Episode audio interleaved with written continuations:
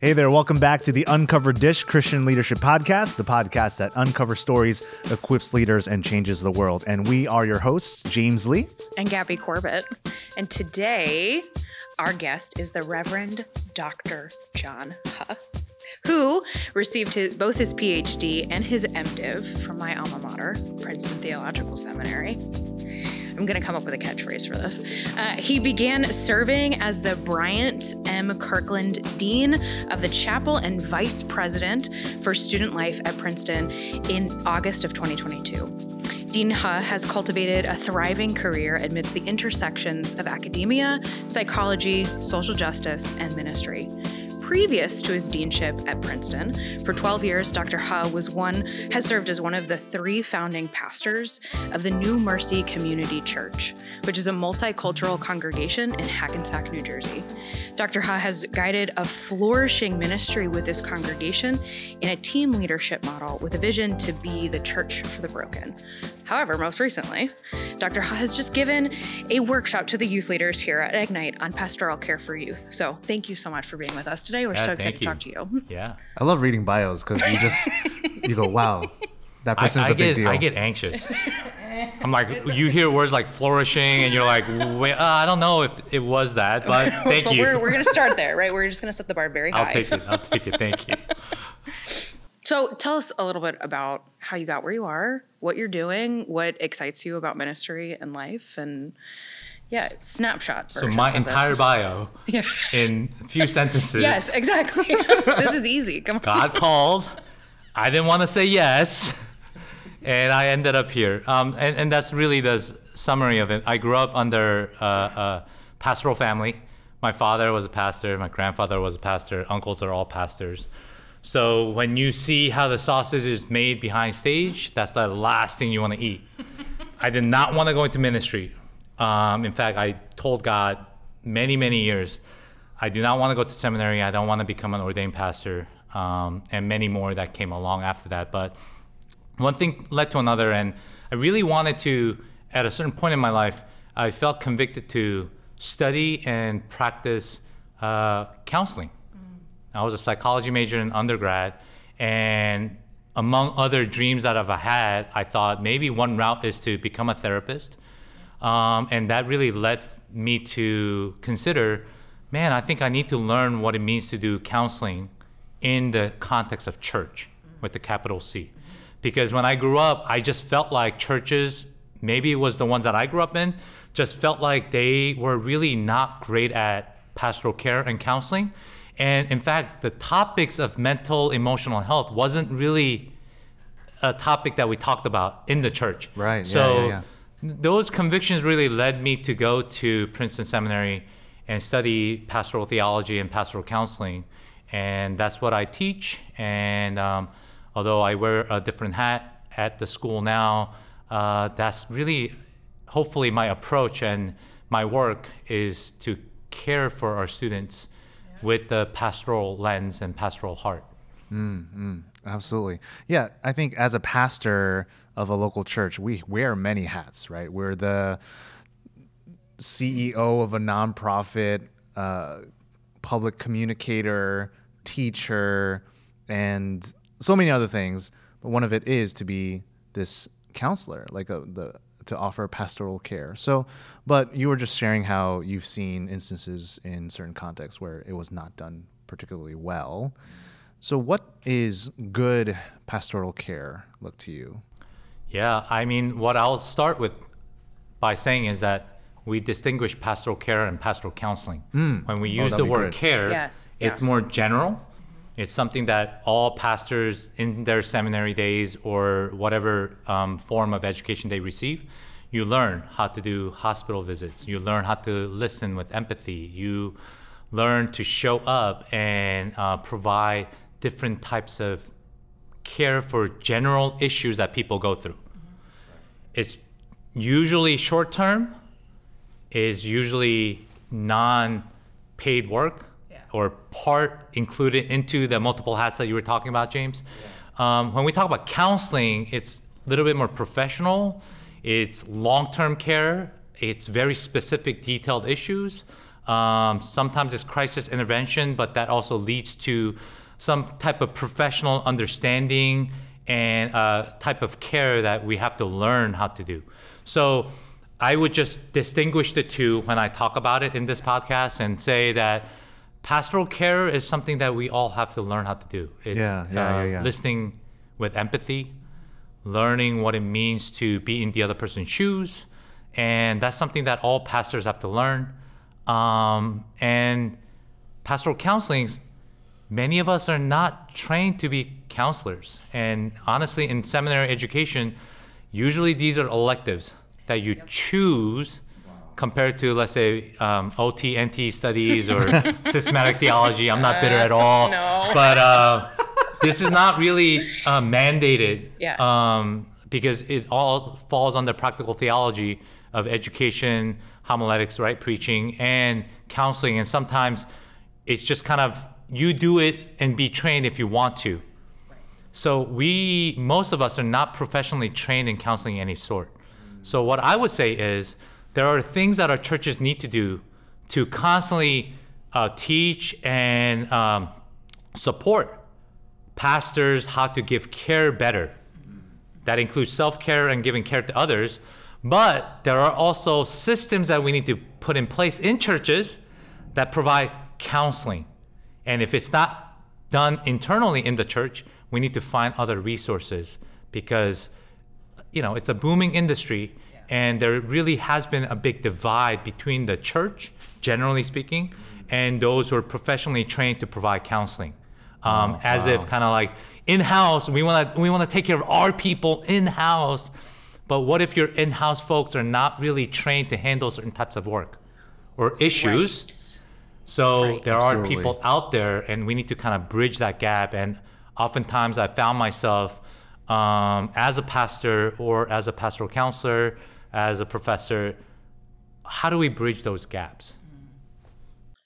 Yeah, I think it's really important to make that distinction because I think too often pastors are like, I took one pastoral care class or one pastoral counseling class in seminary. And so now I'm qualified to be able to offer Marriage counseling. marriage counseling or like, you know, your Yeah, teen is right. navigating their mental health, whatever it is. And I think it's really important, right, to, as you said, to distinguish between those two because a lot of harm can be done if we're not navigating those things. But at the same time, it's really important for us to set up the systems to help people get the resources that they need to do good things Yeah. and to thrive. We mm. like thriving. It's kind of important. Yeah. I mean, hey. So, so, so, kind of go deeper. I mean, you were in local church ministry for many years, so I imagine you encountered instances where these intersected, or there was like, "Hey, this is more than what, say, our church pastors or staff can offer." So, kind of walk me through what does that look like, bridging the gap, working with out, outside organizations. Yeah. What I would say is first, um, in order to bridge the gap, you need to know what the gap is. And the gap Yeah. is, in my opinion, is that churches, once again, um, want to take care of their congregants internally, but sometimes only internally because there is some kind of assumed distrust of those who are outside of the church. But people who work in these professional fields, who we consider sometimes outside supporters or secular workers, are part of our church. And they have resources, they have degrees, they have information that the churches can utilize. Mm-hmm. And oftentimes we don't tap into that. And the other portion that I often see in the churches, they don't have a system of caregiving in place yeah, Yeah. yeah, yeah, yeah. Mm-hmm. absolutely. very easy way to talk about that issue is I often ask pastors when they come up to me after seminars or talking about pastoral counseling, they say, That was amazing, that's great. And they're really much more focused on, on individual tools that they can take home and say, How do I do this better? But what I say is, what you do individually has to also fit within a system or structure of care that you have in your church. Yeah, right. So I asked him then, let me see your budget sheet. Oh. How much of your church budget is specifically spent or saved for utilization of enhancing one's mental health or emotional health. Listen, buying church equipment is great. We need it. We need building structures. We need other infrastructures. We need other ministry funding. I'm not saying those are not important, but oftentimes what gets overlooked is um, the mental health, emotional health portion. And in most churches that I see, they have some kind of discipleship group. They have small groups.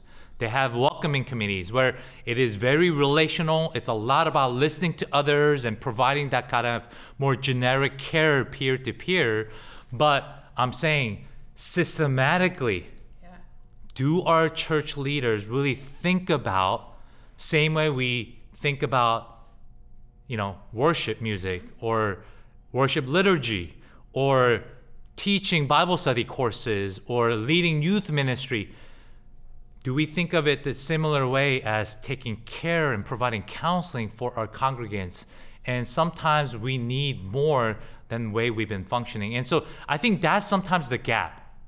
So I think what we need is whether it's a system of internally taking care of our congregants that way, having ministries or personnel within, and or finding out what resources exist in your local church or local communities.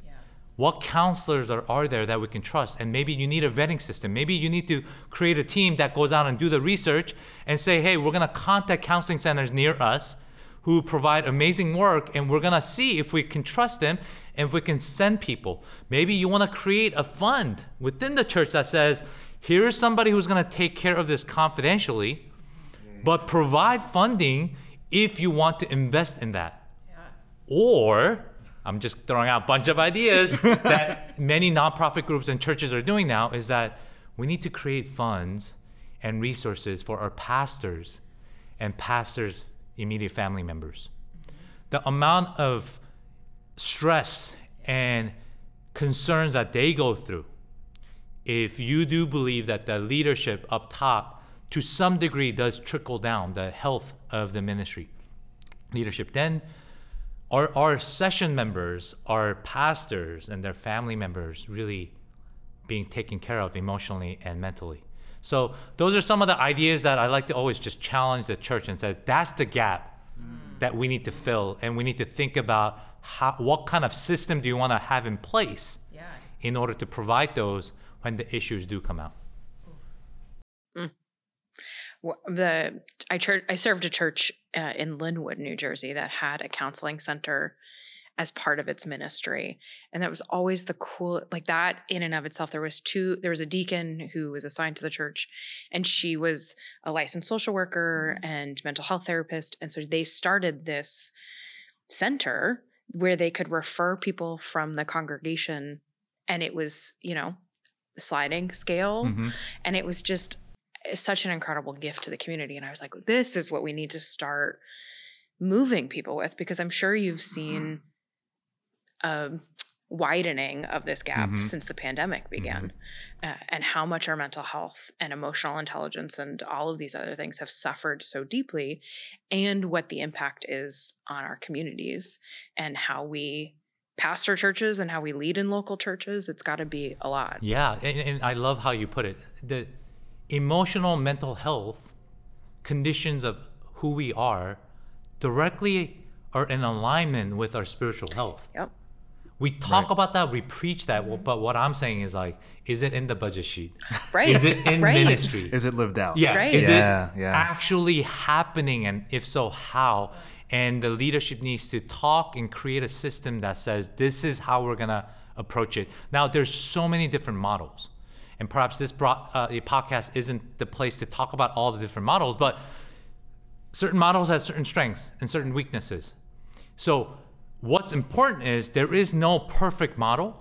I just want the churches to see what the gap is and seeing if they're taking these issues that we're talking about seriously enough to say, hey, we need some people to look into this and we have some budget, we have some leadership looking over these concerns because, once again, ultimately, we're not trying to turn the church into psychological centers or counseling centers. That's not the goal. But if we are saying biblically and spiritually, our relationship with the Lord and relationship with others are impacted by way we think, way we feel, our relationship with others, then the churches need to also uh, uh, invest, you know, in different ways more than what I'm seeing so far.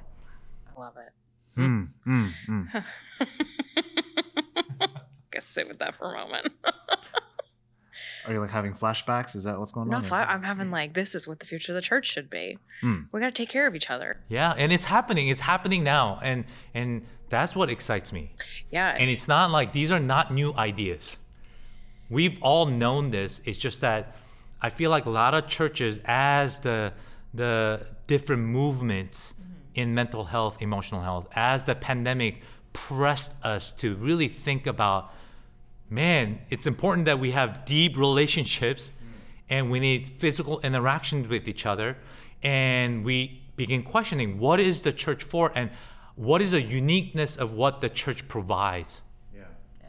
That's it. is that you know we, we need to figure out what are the missing components as we provide uh, Yeah. those type of spiritual care Right. and i think mental health and emotional health should be included in it and far more. And a lot of churches are doing it. They're talking about it and they're trying to create certain systems and there are a lot of nonprofit organizations that are forming. I could also imagine a lot of our pastors who are listening to this podcast also, even though this is not new, it's been going on for a long time. It may be new news for some of our pastors or some of the churches where the experience of pastoral care and then counseling is quite limited, not very structured. It's just kind of, oh, let's talk, let's hang out. Oh, it feels like you need a little bit more care. I don't know what to do.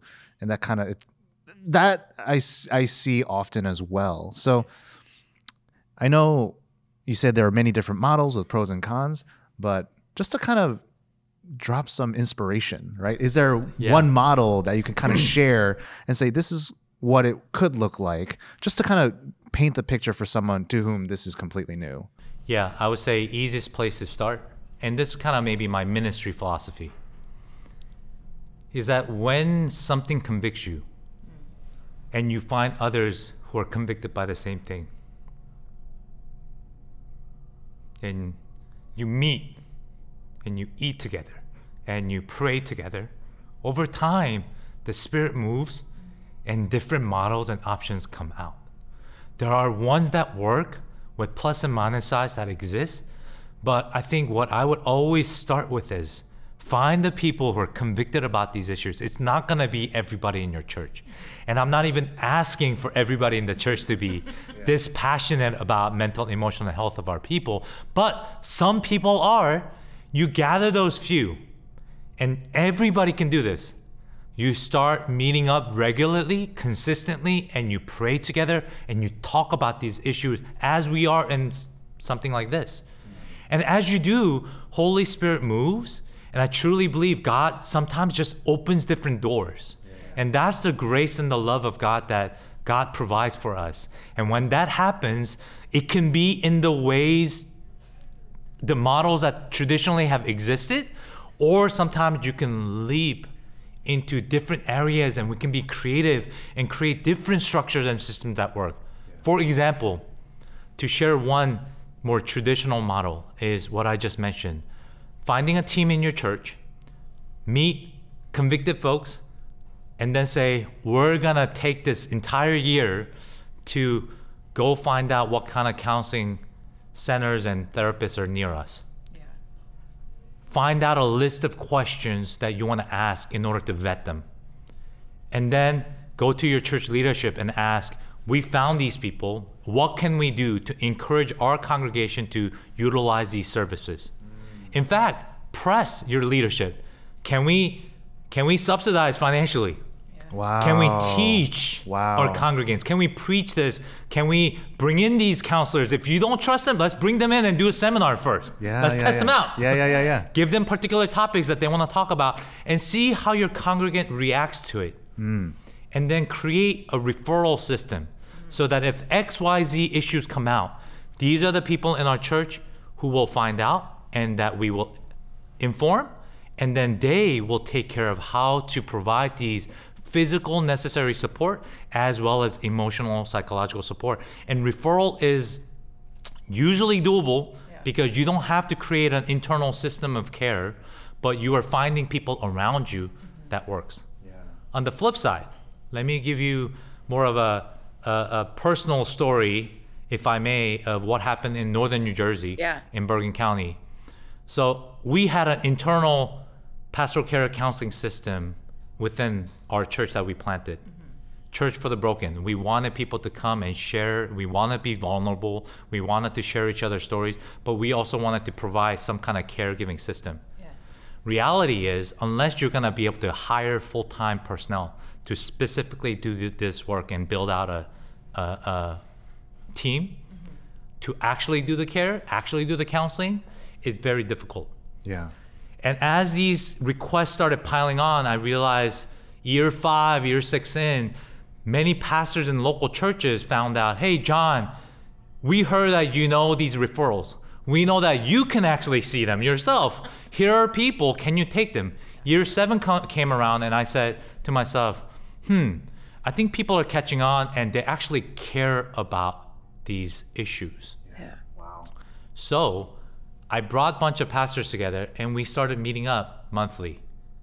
And we say, hey, we're just gonna hang out, talk about not congregants and individual names and issues that they're going through, but generally, what are you facing that's challenging in your ministry? What do you find that that's challenging in your personal life, in your family life, as you do pastoral work? So we we were venting. We you know we were venting. We're saying this sucks, that sucks. We're not paid enough. You know Right, the right. stuff that pastors talk about behind closed doors. And I never said that. May- maybe it's it's just me and my colleagues. but those conversations led to yeah. okay, we need to do something. Yeah. We have a lot of congregants that are hurt. Yeah. We realize we can't provide certain professional help because we're not trained. Yeah, So that led to us actually creating a counseling network among three churches in the beginning, about three Oh, and a half oh, years wow. ago. Okay. And we started off as a 501c3 New Jersey Oh, nonprofit yeah. organization. Yeah, yeah, yeah. The funds come from the churches. Nice. They are used predominantly, other than some of the uh, legal fees that we have to pay to run the organizations and admin work, it is strictly used to subsidize counseling for our congregants Yeah. Wow. who sign up, register, and then we do the matching. That's the first thing that we do. We try to match um, to the preferences that people are looking for. Obviously, it's not a hundred proof, you know, system, but we try to meet, match with culturally, contextually sensitive folks that these people need. So we do the matching in the middle. Second thing we provide is we provide financial support. We actually ask the counselors and counseling centers that we work with, hey, I know y'all need to get paid for the amazing services you provide, but can you lower your cost and have a fixed cost at this point, which is like 50, 60% of what they normally would charge? yeah, yeah. And look at this as a ministry because it is. And utilize your God given gifts Yeah. to serve the greater church with a capital C and tell us how many hours you can provide, how many clients you can take, and we will match them with you. And so it's a fixed cost. We pay 50% of that fixed cost from the counseling network, and the client pays the counselor 50% directly. So we have a financial support system. And the third thing that we provide is if the churches want to do conferences, seminars, education, psychosocial education, they contact us and we provide the folks who are professionals, who are all licensed therapists, by the way, and we send them. We say, hey, you want to talk about youth and family issues in this particular, you know, topic? We got two people who are amazing at that. Why don't you contact these people?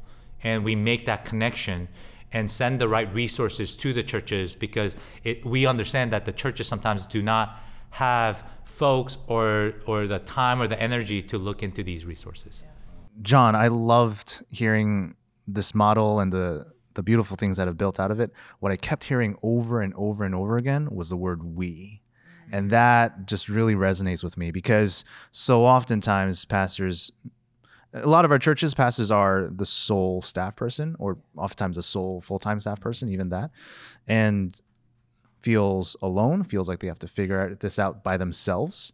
But this was, uh, I kept hearing we in many different levels. Like it was the we with the folks in the congregation. How can we work through this and develop a model that fits our context? But then it went even beyond that. How you went multi-congregational. It was it was the going through a connection of different churches to work together, and that's that's beautiful. I, I really want to really emphasize that this isn't something that a pastor or anyone should be trying to figure out all by themselves, but that it's to work with the community, work with the greater connection to do something better together. Yeah, and, and we're not a counseling center. We don't hire any therapists. Yeah, yeah. But it's a network, which means it's pretty loose Yeah. relationship in the sense that right now we have 10 churches bought into this network and we're growing.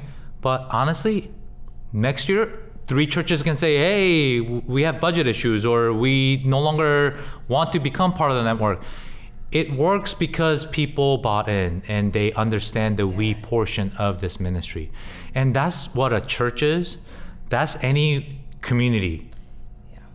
So I'm glad you picked up on that and thanks thank you for highlighting that is because if people who are convicted don't work together, nothing really great happens. That's true. Mm-hmm.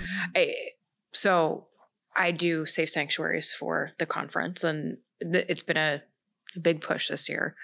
And one of the things that I keep reminding folks is that hurt people hurt people. Mm-hmm. And I think that that's, you know, through the, my safe sanctuaries work, I'm constantly hearing, well, that could never happen here, right? Those kinds of abuses don't happen in our local churches.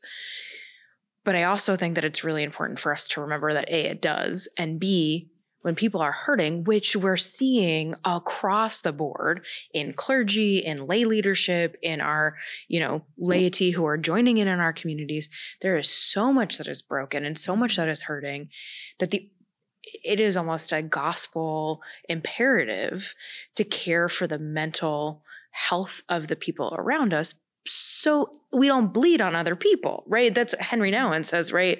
I- if we're not or and not able to ever takes it even a step further and and talks about right preaching and talking and teaching from our scars and not our festering mm-hmm. wounds. Mm-hmm. Uh, like so we're not bleeding on top of people. And i think that that's something really important for all of us to remember is that even if you can't buy in because mental health is still really scary think about it also as caring for hurting people Yeah. and everybody's hurting right now mm, mm, mm. Yeah. You know.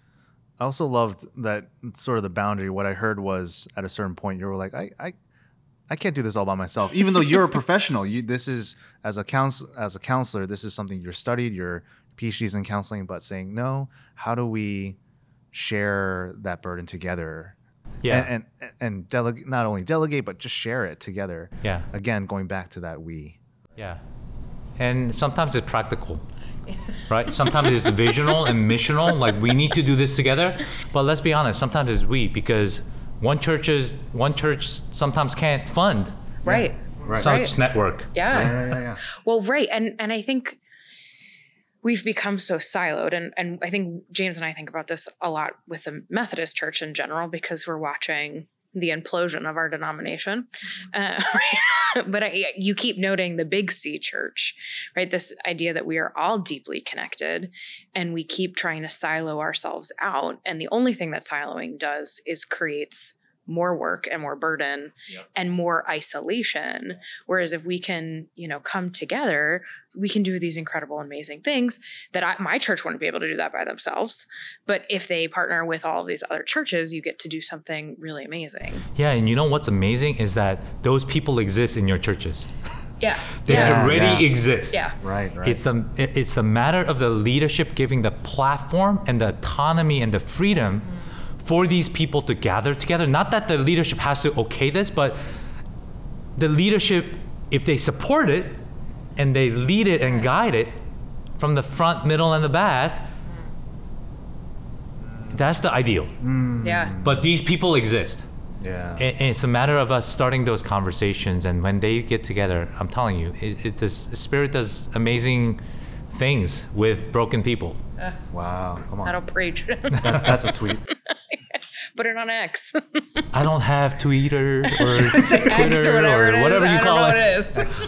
I'm very encouraged that there are conversations about vulnerability and being open about our wounds and hurts and brokenness in the church and through the church.